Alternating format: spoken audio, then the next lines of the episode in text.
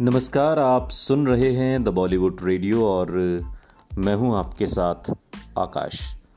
किस्सा दोस्तों, राजेश खन्ना का है और डिम्पल कपाड़िया के एक इंटरव्यू के हवाले से। डिम्पल ने अपने एक इंटरव्यू में कहा कि काका न तो अपनी खुशी बांटते थे, न गम। और मुझे उन्हें किसी भी तरह की मदद देने से बेहद डर लगता था। मैं बस वहाँ मौजूद रहती थी कि हो सकता है कि शायद उन्हें मेरी ज़रूरत पड़ जाए।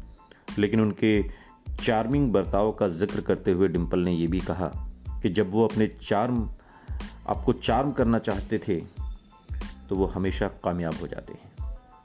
वो बहुत दिल वाले हैं और अपने पैसे और दिल से भी।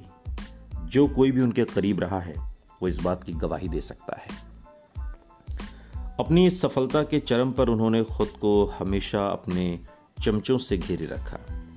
फ़िल्म इंडस्ट्री और उनके साथ काम करने वाले निर्माताओं को हमेशा उनसे यही शिकायत रही कि उन्हें उनके चमचों की ही तरह हमेशा राजेश खन्ना की हाँ में हाँ मिलानी पड़ती थी।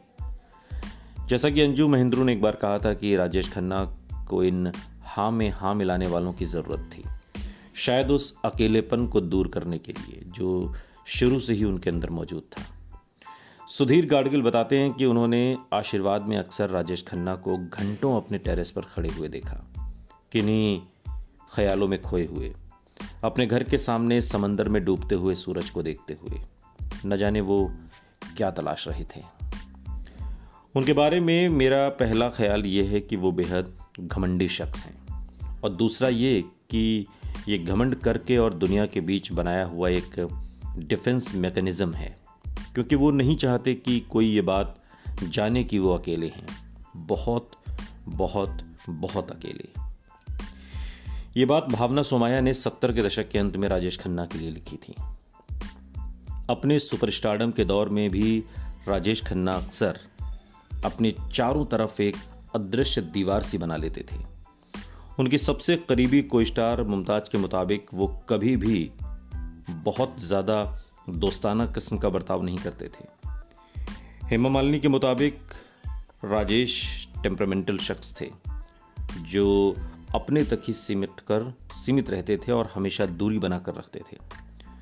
जीनतमान ने बताया कि राजेश खन्ना के साथ उनकी पहली फ़िल्म अजनबी के दौरान राजेश खन्ना बहुत रिज़र्व थे, लेकिन साथ में हमारी आखिरी फ़िल्म तक आते आते वो बहुत ही इंट्रोस्पेक्टिव हो गए थे। आशा पारेख, जिन्होंने राजेश खन्ना के करियर के उतार चढ़ाव को देखा है, वो कहती हैं कि जब हमने साथ में पहली फ़िल्म बहारों के सपने की, तब वो सुपरस्टार राजेश खन्ना नहीं थे। वो बेहद शर्मीले और रिज़र्व थे। जब हमने आन मिलो सजना में काम किया तो कामयाबी उनके अंदर आत्मविश्वास लेकर आई थी और वो बहुत ज़्यादा एक्सप्रेसिव हो गए थे। जब हमने साथ में अपनी आखिरी फ़िल्म धर्म और कानून, जो कि उन्नीस सौ चौरासी में आई थी, वो की तो वो अलग थलग और अंतर्मुखी हो चुके थे। उसके बाद शायद ही हमारी बात हुई हो। राजेश खन्ना के साथ काम करने वाली एक्ट्रेस के मुताबिक गुजरते सालों के साथ राजेश खन्ना खामोश होते चले गए, लेकिन शुरुआत से भी वो काफ़ी रिज़र्व रहते थे। सुनते रहिए द बॉलीवुड रेडियो। सुनता है सारा इंडिया।